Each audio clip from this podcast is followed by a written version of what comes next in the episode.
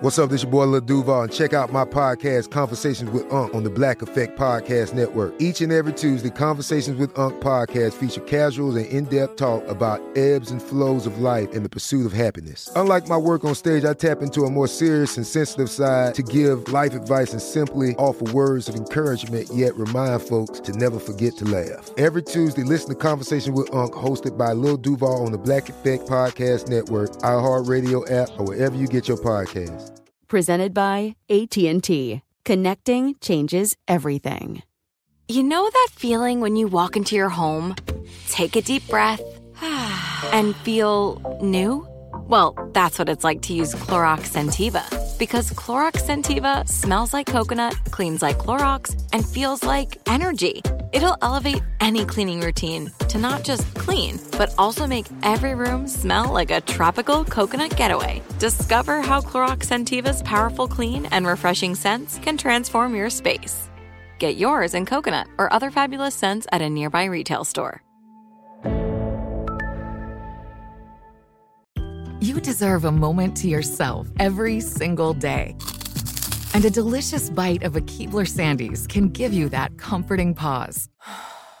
Don't forget to pack the melt in your mouth magic of a Keebler Sandies for a post errands pick me up. This magic is baked into simple shortbread cookies by Ernie and the Keebler Elves. So as life continues to fly by, make the most of your me moment. Take a pause and enjoy a Keebler Sandies. The story of Dole Foods is kind of like the story of Seinfeld. Seinfeld was a show about nothing that turned into a huge, massive hit. And Dole Food is, is a story about fruit. It's a story about fruit and vegetables. It's not that exciting. And yet, it's a story of a company that went from selling pineapples to being the world's largest producer of fruits and vegetables.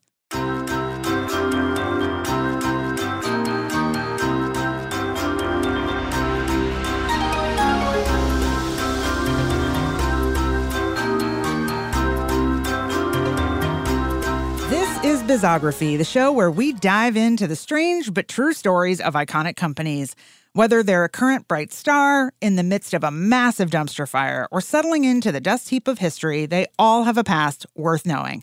I'm Dana Barrett. I'm a former tech executive, an entrepreneur, and a TV and radio host. And over the course of my career, I've interviewed thousands of business leaders and reported on the bright beginnings and massive flameouts of the brands we know and love. Some of their stories are unexpected, some are about constant innovation, and some are just about being in the right place at the right time. Bizography is a production of iHeartRadio and DB Media and is co hosted, as always, by my producer, Nick Bean. Hey, Dana. Thanks. So I think you're right. Dole is totally about timing, right? Throughout its history, Dole always seemed to be in the right place, whether that's literally in the right place, like geographically, or just in the right business position to make the next big move. It all happened exactly when it needed to.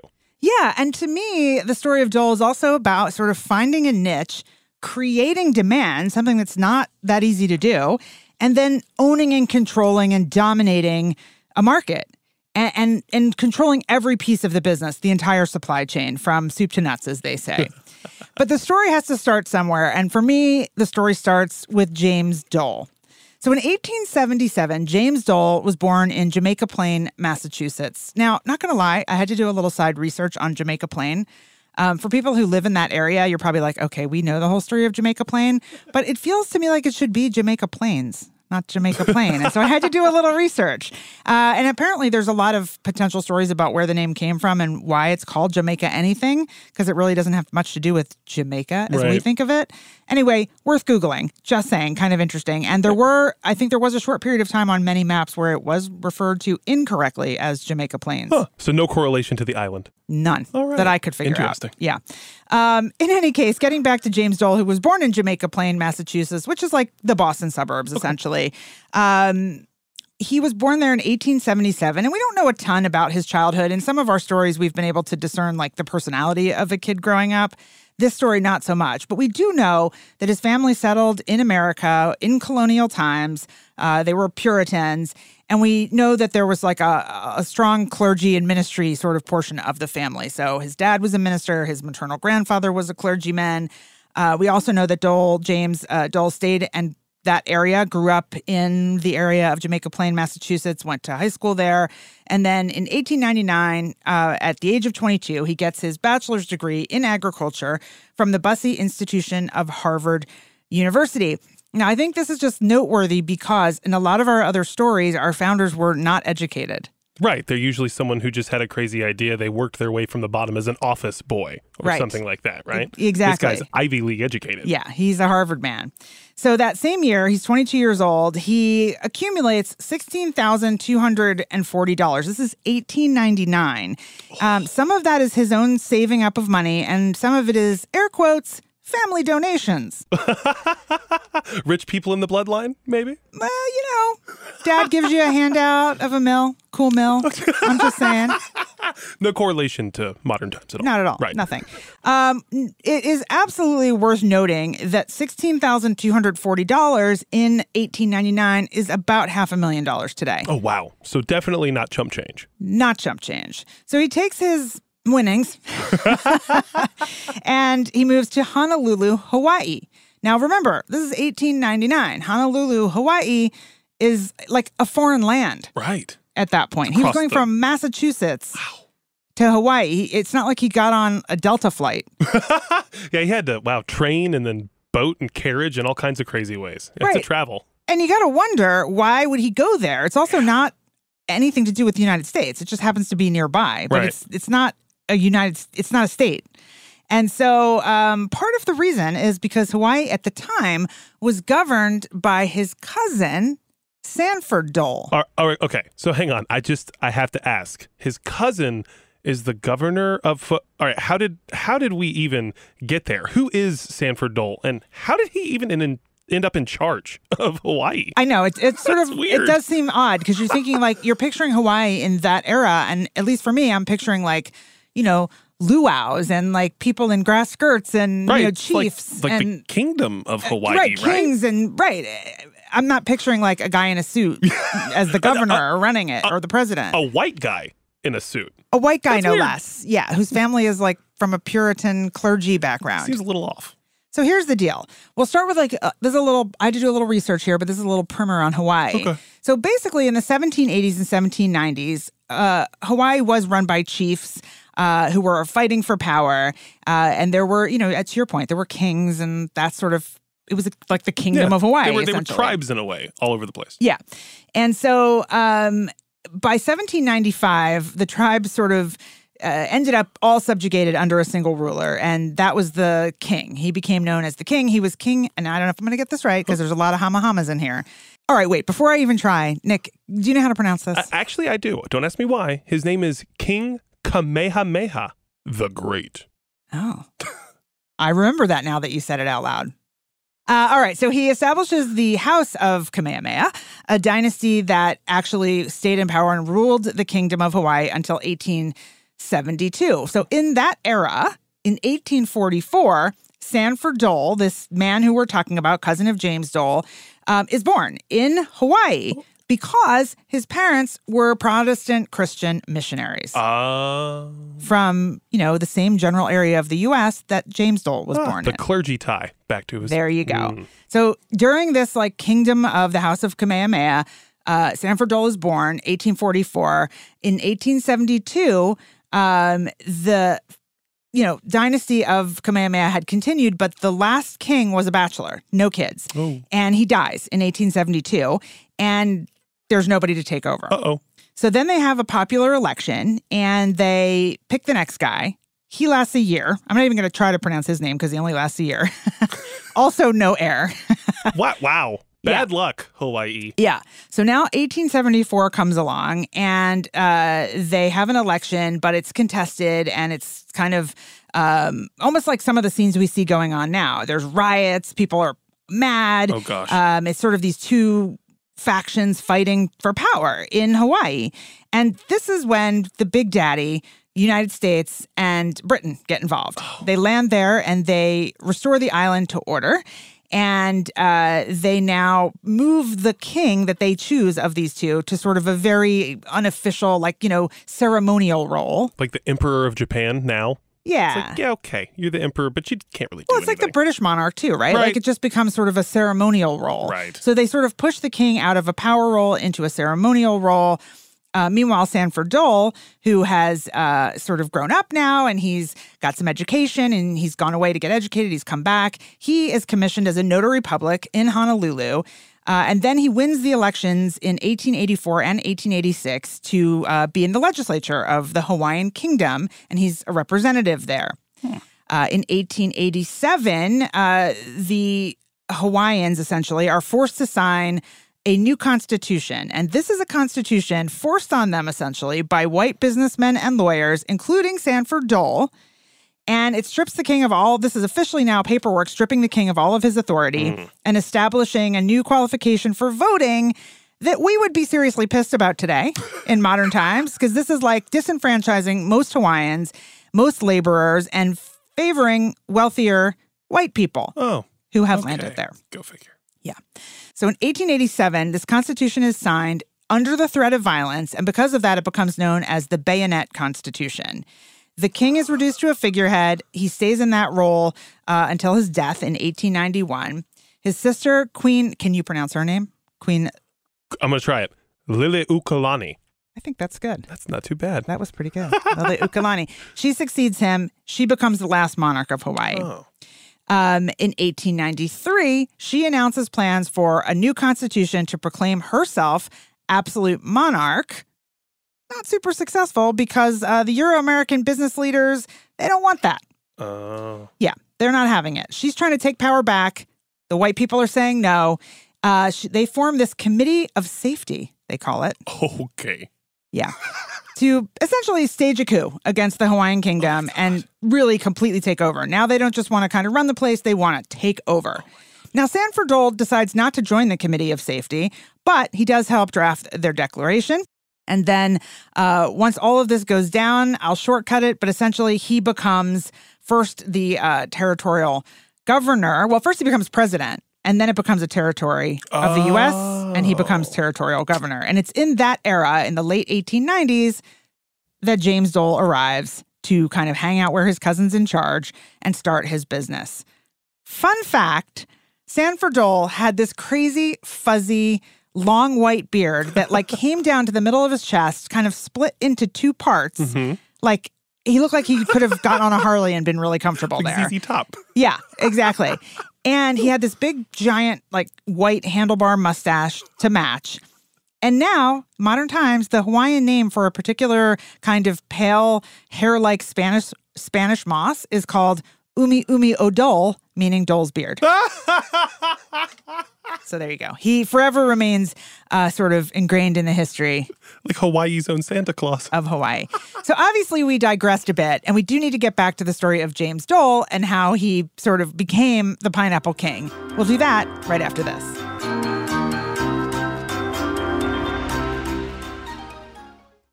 Are you tired of your scented cleaning products smelling and cleaning like meh?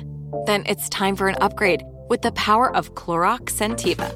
With an uplifting scent that smells like coconut, Clorox Scentiva gives you powerful clean like Clorox, but a feeling like being transported to a tropical island retreat. Imagine putting your phone on Do Not Disturb, tuning out all the constant just the feeling of warm sand in between your toes and a fruity drink in your hand. The ones with the little umbrella. Refresh your home to feel like an all inclusive vacation by getting Clorox Scentiva. Also available in grapefruit and lavender scents at a nearby retail store. Snagajob is where America goes to hire, with the deepest talent pool in hourly hiring. With access to over 6 million active hourly workers, Snagajob is the all in one solution for hiring high quality employees who can cover all your needs. On demand, temp to hire, part time or full time. You name the position warehouse worker, retail associate, grocery store clerk, fitness trainer, baker, stylist, bellhop, podcast producer. Yeah, Snagajob's got a worker for that. With our easy to use platform, you're able to seamlessly post and fill available positions quickly with a dedicated customer support team to provide all the help you need along the way. Kind of nice knowing you have a talent pool like that in your own backyard, right? Snagajob is the partner you need to keep your business running smoothly. So visit snagajob.com or text snag to 242424 to talk to an expert. Snagajob.com, where America goes to hire. You can work from the road while turning your vehicle into a powerful high-speed data Wi-Fi hotspot with AT&T in-car Wi-Fi. On a network that covers more roads than any other carrier, connect up to 10 devices and stream conference calls. Finish up that presentation or answer last-minute emails. Go to att.com slash in-car Wi-Fi to see if you're eligible for a free trial today. Based on independent third-party data, always pay careful attention to the road and don't drive distracted. Wi-Fi hotspot intended for passenger use only when vehicle is in operation. Compatible device and vehicle required. So now we know sort of how Dole even went from Massachusetts to Hawaii and why he was inspired to go there in the first place, and why, when he got there, he sort of had the favors he needed from his cousin to get started in business. So James Dole lands in Hawaii with his, you know, equivalent of half a million dollars that uh, he got from himself saving and his family. Right. And this is 1899. And he purchases a 64 acre government homestead. It's all making sense now, right? In the central plains of the island of Oahu. And he just knows he went to school, remember, for agriculture at Harvard. So he kind of knows what he's doing.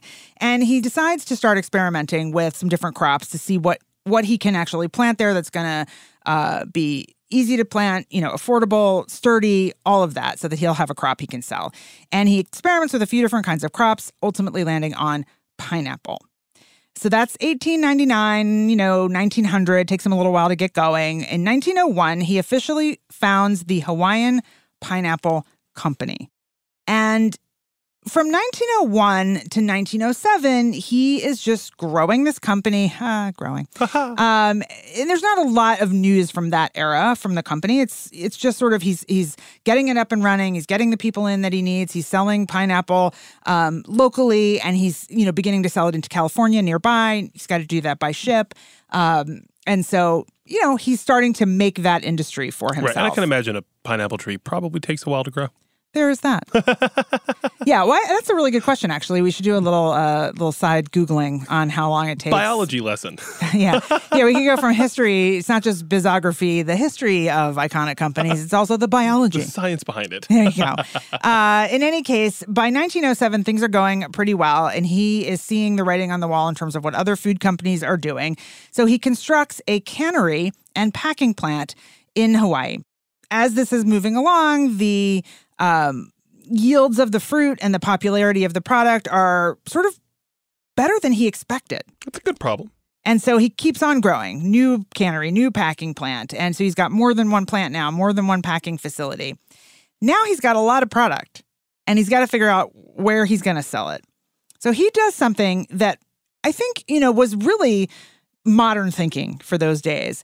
Creates the first ever nationwide consumer ad campaign in the United States. Really? The first ever nationwide camp. So he went to all the newspapers and everything else and, and Yep. put ads in the paper. He created, you know, look, this is 1907. This is before the days of mass media as we know it now. Print was the medium. Right.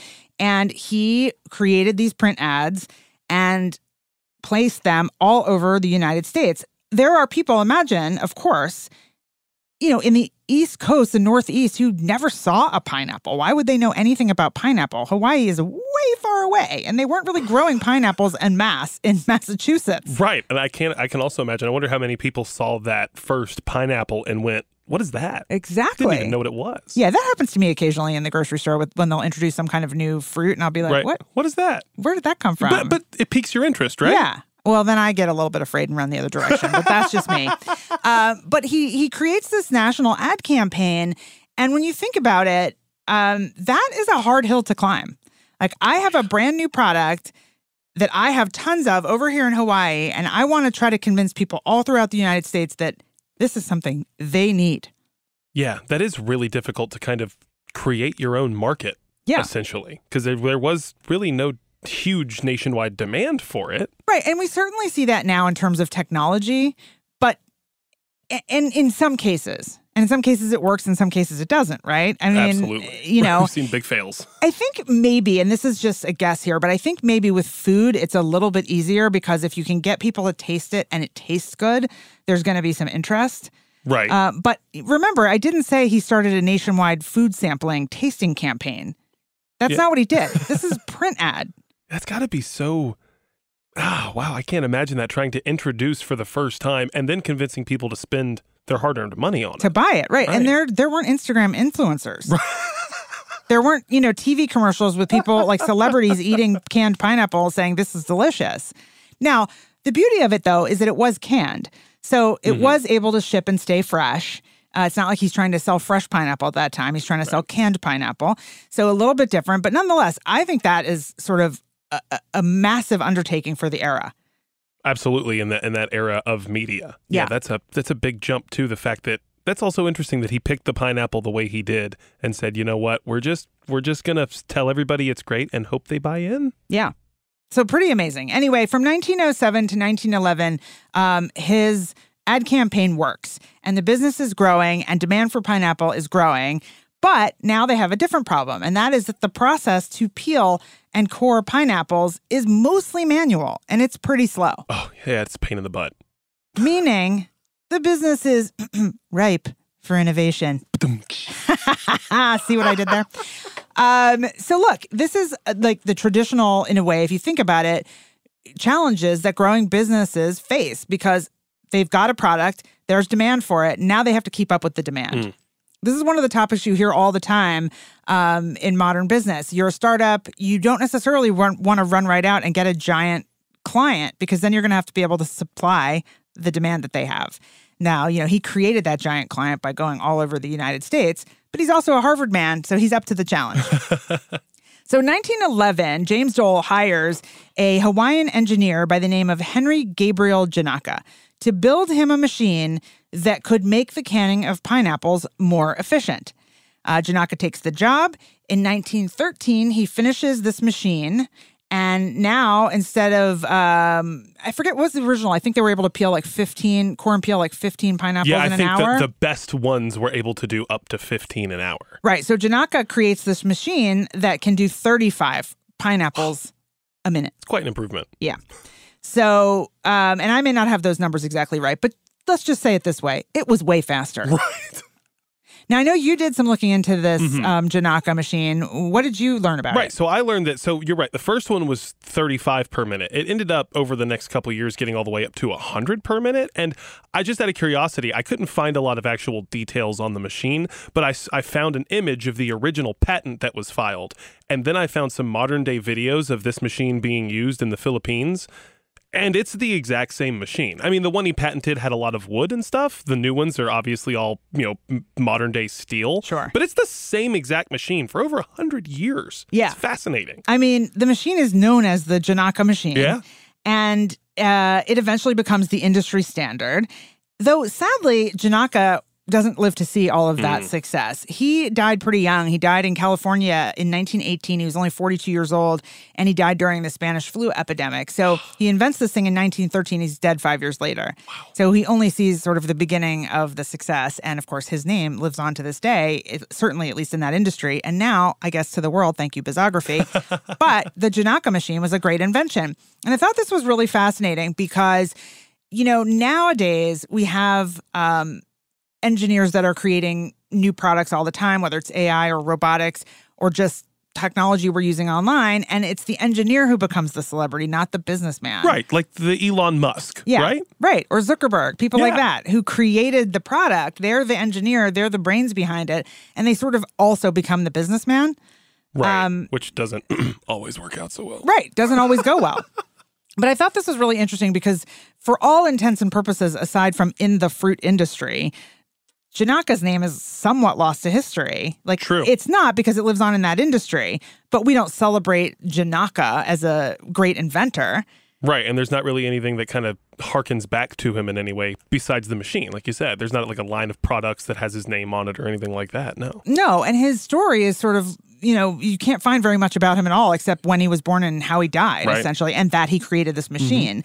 And so, you know, and Dole is the story that lives on and the name that lives on. So just sort of interesting, I thought, um, there. But, you know, also just important in the story of Dole Foods in that this was the innovation needed to really um, start to make this business you know global. The ability for them to go global comes because of the ability of this machine to make pineapples uh, and put them in can not make them but you know can them as Right. fast as it did essentially. Uh, and that wasn't the only innovation in uh, the history of dole foods that made it what it is today. There uh, is a lot of innovation that dole did in the supply chain side of things. We'll get to that right after this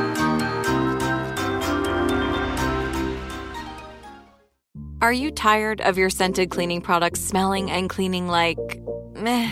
Then it's time for an upgrade with the power of Clorox Scentiva. With an uplifting scent that smells like coconut, Clorox Scentiva gives you powerful clean like Clorox, but a feeling like being transported to a tropical island retreat. Imagine putting your phone on Do Not Disturb, tuning out all the constant just the feeling of warm sand in between your toes and a fruity drink in your hand. The ones with the little umbrella. Refresh your home to feel like an all inclusive vacation by getting Clorox Scentiva. Also available in grapefruit and lavender scents at a nearby retail store. Snagajob is where America goes to hire, with the deepest talent pool in hourly hiring. With access to over 6 million active hourly workers, Snagajob is the all in one solution for hiring high quality employees who can cover all your needs. On demand, temp to hire, part time or full time. You name the position warehouse worker, retail associate, grocery store clerk, fitness trainer, baker, stylist, bellhop, podcast producer. Yeah, Snagajob's got a worker for that. With our easy to use platform, you're able to seamlessly post and fill available positions quickly with a dedicated customer support team to provide all the help you need along the way. Kind of nice knowing you have a talent pool like that in your own backyard, right? Snagajob is the partner you need to keep your business running smoothly.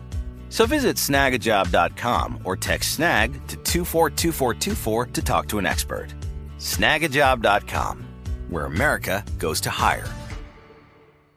You can work from the road while turning your vehicle into a powerful high-speed data Wi-Fi hotspot with AT&T in-car Wi-Fi. On a network that covers more roads than any other carrier, connect up to 10 devices and stream conference calls. Finish up that presentation or answer last-minute emails. Go to att.com slash in-car Wi-Fi to see if you're eligible for a free trial today. Based on independent third-party data, always pay careful attention to the road and don't drive distracted. Wi-Fi hotspot intended for passenger use only when vehicle is in operation. Compatible device and vehicle required.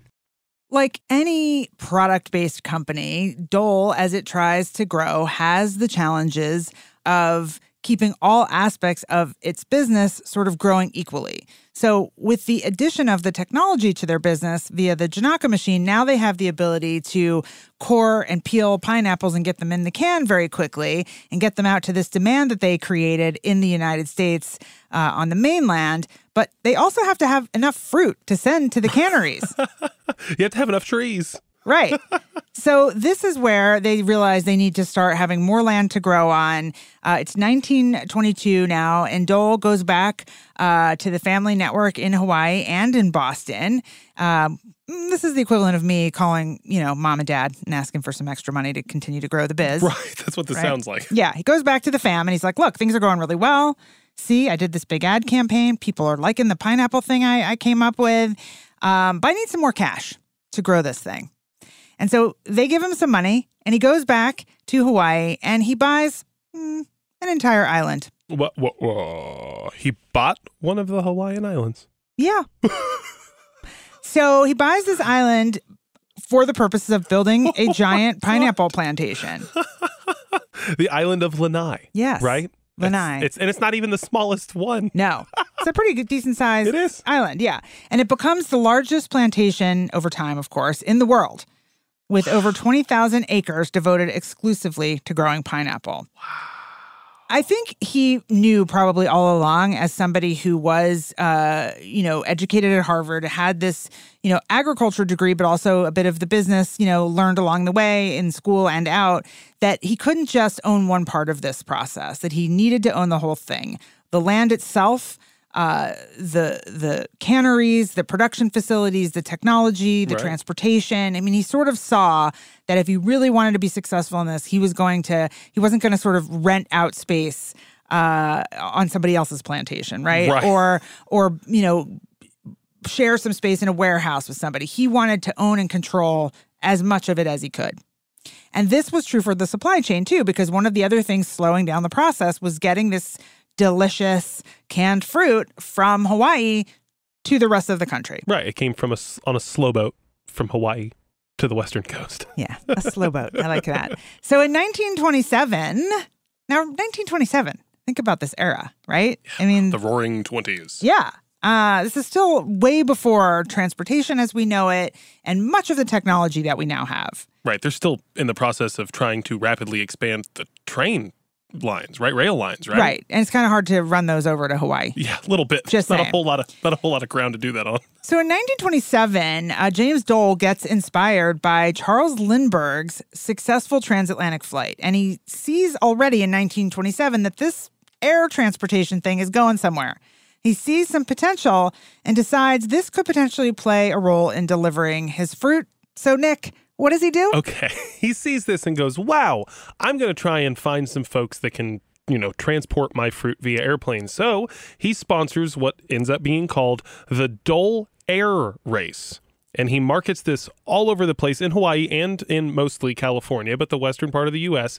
And he puts up a prize of $25,000 in 1927 money. It's a lot. $25,000 for the first airplane to fly from Oakland, California, all the way to Honolulu. And he also puts up a second place prize of $10,000. All right, Dana, let me just ask you. All right, how many people do you think end up entering this thing in total? Well, I have to. I don't know the math here, but if if in the uh, like early, you know, twenty years before that, we said sixteen thousand dollars was like Right. half a million.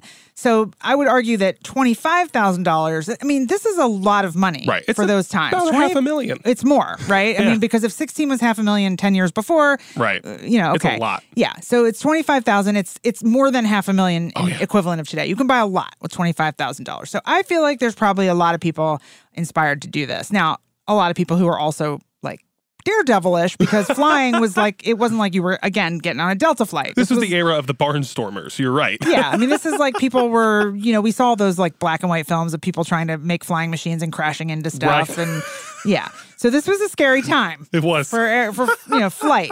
So you asked me what? How many? yeah, people how many people do you think enter? All right, I'm gonna say twenty five. Oh, close. A dozen people enter the race, and the top two prizes go to the only two airplanes that survive the flight.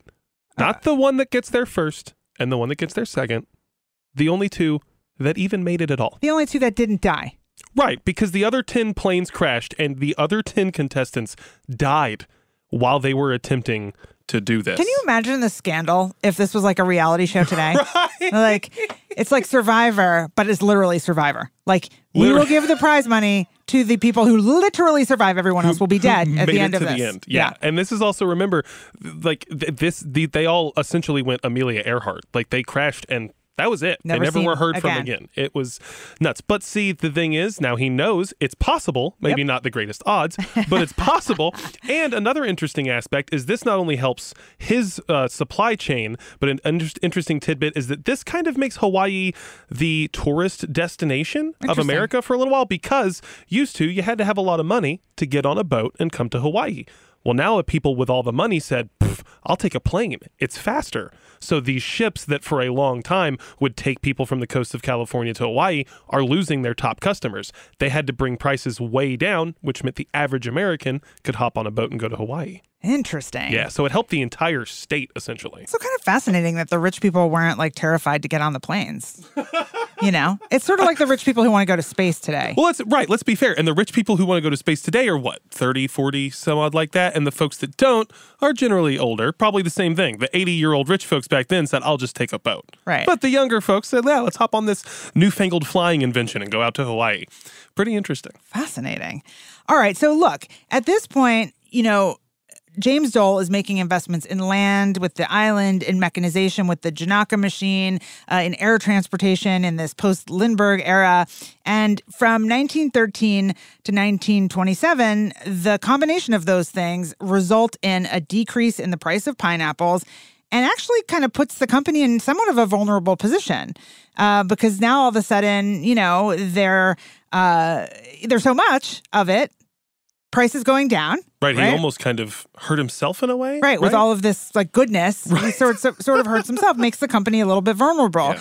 Um, also, growth always means the influx of capital, Yep. and if you're not careful about where your capital is coming from, you could be in trouble. And that's kind of what happens to Dole next. So, in 1932, a real estate company named Castle and Cooke that had actually been around since the 1850s becomes a majority owner of the Hawaiian Pineapple Company, James Dole's company. Now, how did they do that? Well, they'd already owned another Hawaiian agriculture company that had made a 33% investment in Hawaiian pineapple. So Castle and Cooke and Dole, the human beings, mm-hmm. had been interacting. They knew each other. And then in 1932, Castle and Cooke, because they're a real estate company, they've got money, they come along and they pick up an additional 21% of the stock. And they now own 54% of James Dole's Hawaiian Pineapple Company. Hmm. So, Nick, what happens when you lose uh, the majority control of your business? Uh, I'll tell you what doesn't happen. You don't get to call the shots anymore. Yeah, I would say what happens when you lose majority interest in your company is nothing good for you. Yeah, happens. generally not. Yeah, that's what I would say. so, of course, predictably, the purchase of those shares causes hard feelings between Dole and Castle and Cooke. And after the reorganization, you know, they're trying to make nice. So they make Dole the chairman of the board, but they immediately send him on a quote, well earned rest. Go on vacation, dude. We're Take a break. You've worked hard to build this company. You got that Ginaca machine going. You got the island over here, Lanai. You know, you're tired. Yeah. Take a break. Done a good job. And guess what? Don't come back. Oh. Yeah. Yeah, because they, they never called him back. They said, go on a break. Take as long as you need. We'll call you when we need you. And they never called him. Yeah. So a year later, he decides to come back on his own, 1933. He goes to his office and finds that it's been moved to a storeroom, and his position as president of the Hawaiian Pineapple Company has been filled. Wow. Yeah, he got fired and didn't even get told he got fired. Right. Wow. So essentially, he's out now. And while the company um, ultimately retained the name Dole, Dole the man, pretty much done from that point forward. The company, though, continues to grow and innovate and grow and innovate and thrive. And we'll talk about how they did that right after this.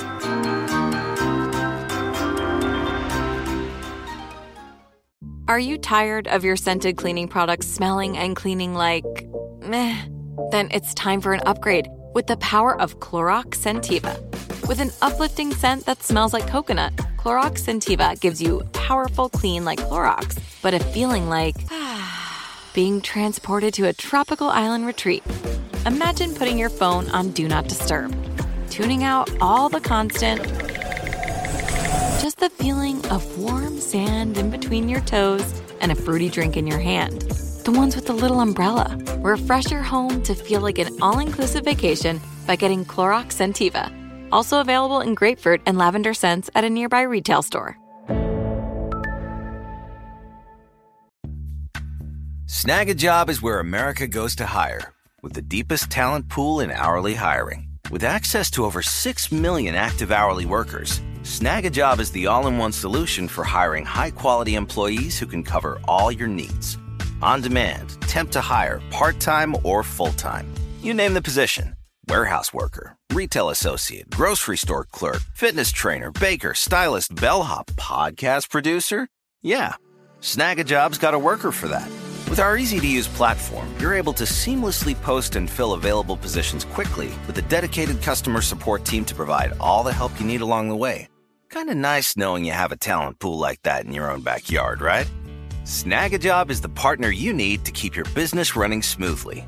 So visit snagajob.com or text snag to 242424 to talk to an expert. Snagajob.com, where America goes to hire.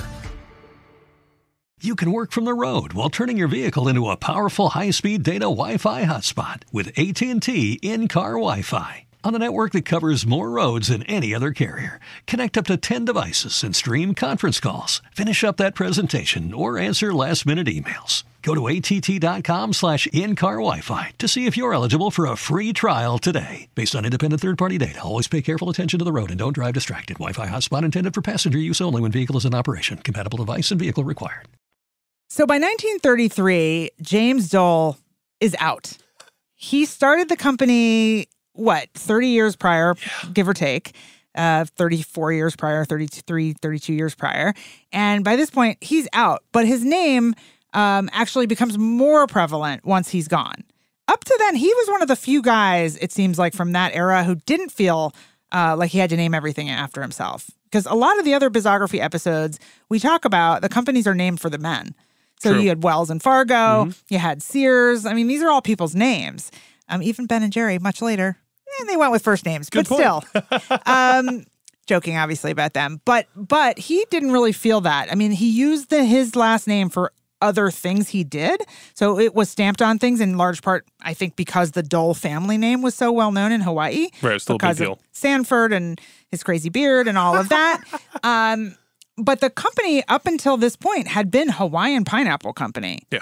And so after he's gone in 1933, that's when Castle and Cooke first say, like, you know what? People like the name. They know the name. It's popular here.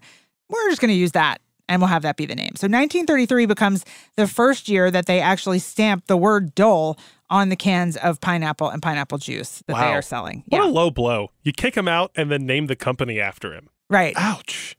Yeah. and then if this were modern times, like if he tried to do anything else with his own name, they would like sue him and not let him use his Oh, own That's a name. great point. I don't think that actually happened, but it would if it was today, you know. Um, in any case, that kicks off essentially what is 30 years of just solid business on the part of uh, Castle and Cooke running now Dole Foods. And um, it was quiet for those 30 years for the company. This is also something you don't really think about in modern times. The company was private throughout this era. So they weren't reporting to shareholders. They weren't under any particular pressure to have massive amounts of growth, but they were a solid, profitable pineapple company, canning pineapple and pineapple juice and selling it, you know, it certainly all throughout North America. Unclear exactly when they began to sell into other markets. They didn't actually start to grow in other markets till somewhat later, um, but not much. At the end of that 30 year period, um, they start making some news again. Yeah. So 1961, finally, Castle and Cooke decides to buy up the remaining shares of the Hawaiian Pineapple Company, and um, which is now again the product is Dole. Yep. And um, they by 1963 realize that they can you know move product around more easily if it's not all coming from Hawaii, and so they start uh, going international from a fruit growing perspective. And the first time they do that is 1963 when they start up Dole Philippines. Um, so that was kind of a big year. Then 1964, they decide to diversify with a whole other fruit, and officially they go bananas. I couldn't help it. I was waiting all episode for the go bananas joke. yeah. on. There you go. 1964, Dole gets into the banana business. Castle and Cooke purchases 55% of a company called the Standard Fruit and Steamship Company, which is based out of New Orleans. And uh, that is how they get into um, bananas in the 60s and early 70s. And uh, that gets them into places like Costa Rica and Nicaragua. And they're basically becoming a global company No, at an that interesting, point. interesting fact I want to drop in here. Do you know that this actually is where the term banana republic comes from? No, not the store for with clothes, but like you've heard countries called banana republics. It's because uh, Castle and Cooke, Standard Fruit, Dole had so much power over these countries because they owned so much land that the government would have a policy or something they wanted to in state, and the presidents of these companies could go, no. And the presidents of these countries would go, okay, well, you know, Castle and Cooke said no, so we can't. Banana republics controlled by companies. That's where it came from. And in fairness to the store where you buy clothes, they got their name from the idea From- of right. the Banana Republics. Uh, because you know the story of Banana Republic, just you know, for people who don't realize this, when they first started selling clothes, they were all based on like safari-looking Right. clothes from those kinds of places, like Nicaragua and all of that. Right. so, um, in any case, uh, really interesting because I didn't realize that that was why that was. I never really understood why it was a Banana Republic. Like I understood what a Banana Republic was. That it was beholden to that the leaders weren't really the leaders. They Yeah. were, but I always thought it was because like the leaders were sort of bananas. But Right. No, it's because countries like Costa Rica and Nicaragua have some pretty terrible stuff in their history, thanks to companies like Standard Fruit. yikes. Yee. Yeah. um, also, wait, companies forcing um, heads of countries to do things that they don't maybe wouldn't otherwise do. Hmm. Also sounding kind of familiar. Um, in any case, we digress. So, you know, the 60s and 70s was really uh, about um, globalization and growth. And one of the things I think is interesting about Castle and Cooke, can we just call them Dole Foods at this point? I feel like their name over eventually it became Dole Right. Foods. But for years, the company was Hawaiian Pineapple Company, and it was still Castle and Cooke in some Yeah. ways. And we're just going to go with Dole Foods across the board. Um, but they were um, they were careful in their growth, and a lot of other companies we talked about, uh, certainly in that era, in the '60s and '70s. You know, we're talking about 1960s, 1970s. They were just buying up and acquiring any company if the numbers looked good. So we talked about RCA in an earlier episode of Bizography, and they were buying up all kinds of random companies that had nothing to do with their core business. Sears did the same thing. And ultimately, some of those purchases were successful, but many weren't.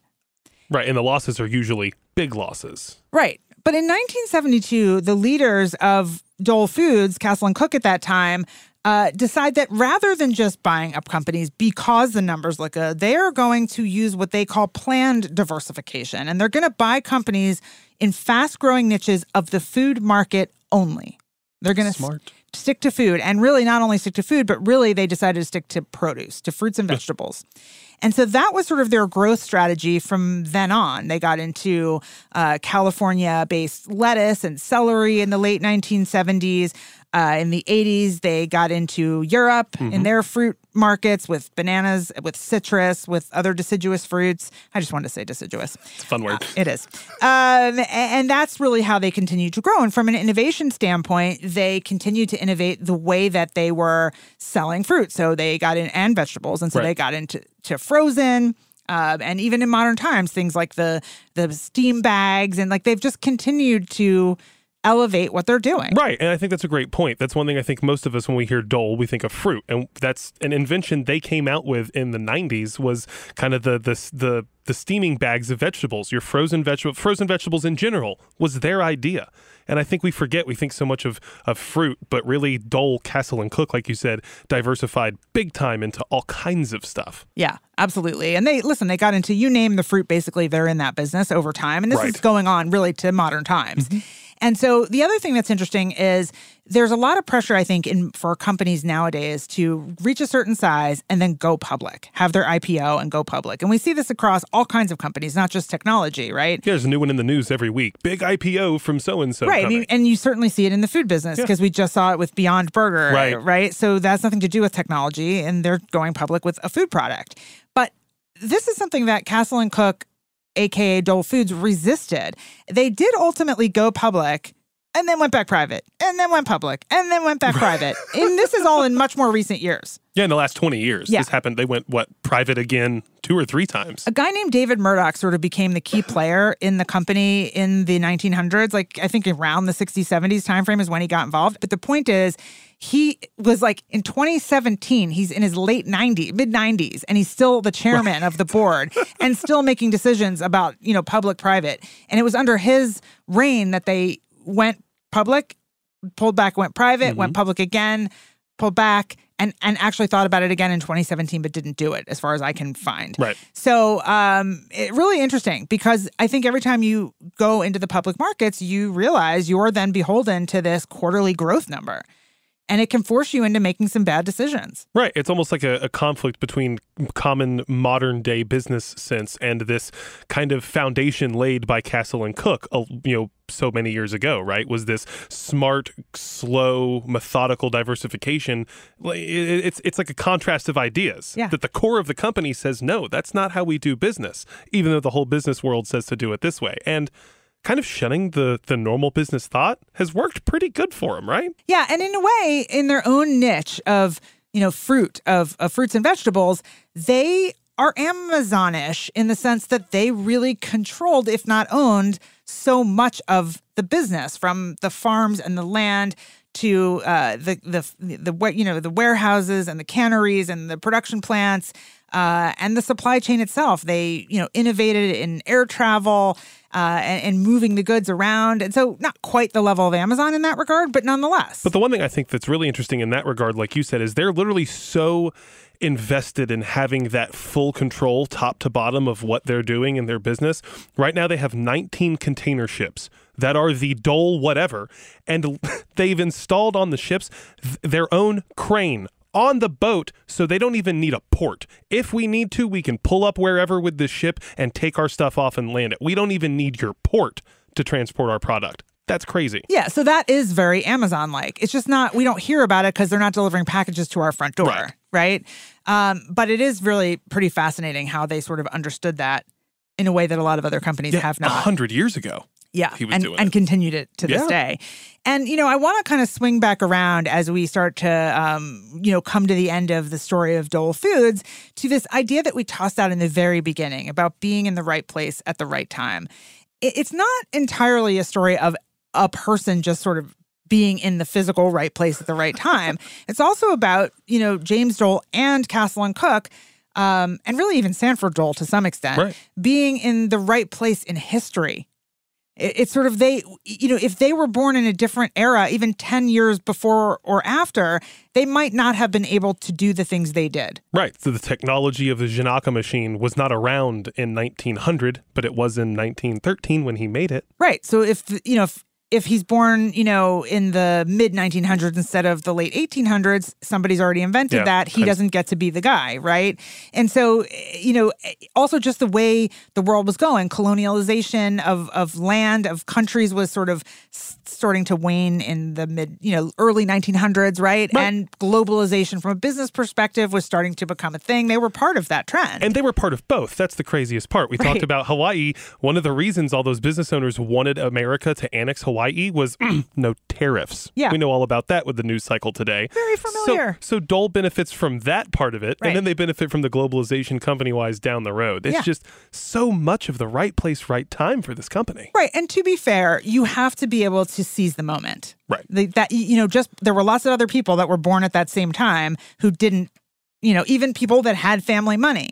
Yeah, there And- were other pineapple companies that didn't make it. Right. And there were other, you know, missionaries who went places and established colonies or took over or whatever Absolutely. and didn't turn into the world's largest anything.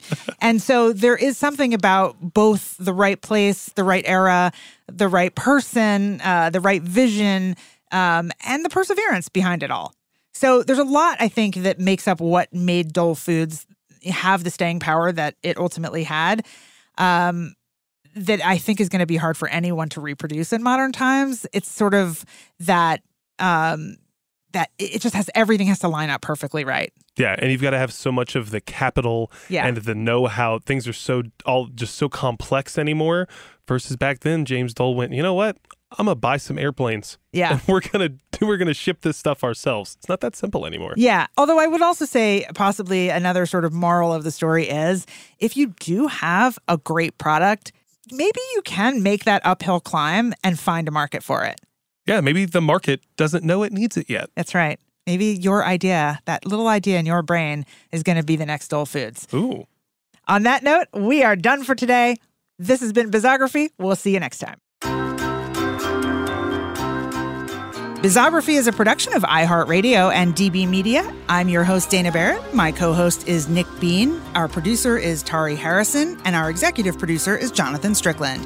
Have questions, want to give us feedback, or have a company you'd like us to cover?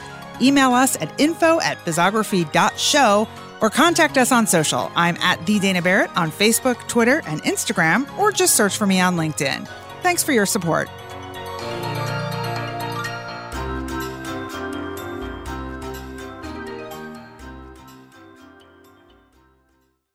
Are you looking for the perfect move in ready home this spring season? Now's the time to buy at Fisher Homes. For a limited time only, enjoy below market interest rates starting at 5.375% APR, 6.139% APR. With these exclusive lower rates, you can save hundreds on a move in ready home and start enjoying the benefits of home ownership even faster. Schedule your personal tour with one of our new home specialists at FisherHomes.com and make this spring the season you find your perfect home sweet home. Financing provided by Victory Mortgage LLC, NMLS 461249, Equal Housing Lender.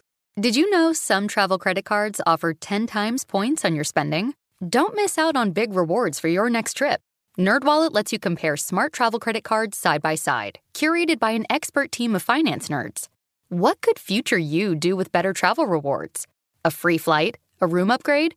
Don't wait to make smart financial decisions.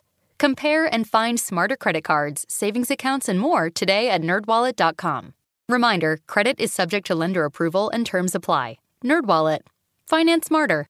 Open a limited time 11 month certificate at Kemba Financial Credit Union. At 5.25% APY, it's more than triple the national average, plus, it's a safe and secure way to grow your money. Visit your local branch or kemba.org slash CD for details. Offer expires May 31st, 2024. APY equals annual percentage yield. Restrictions apply. $500 minimum and $250,000 maximum deposit. Advantage status required. Comparison based on bank rate average. Federally insured by NCUA.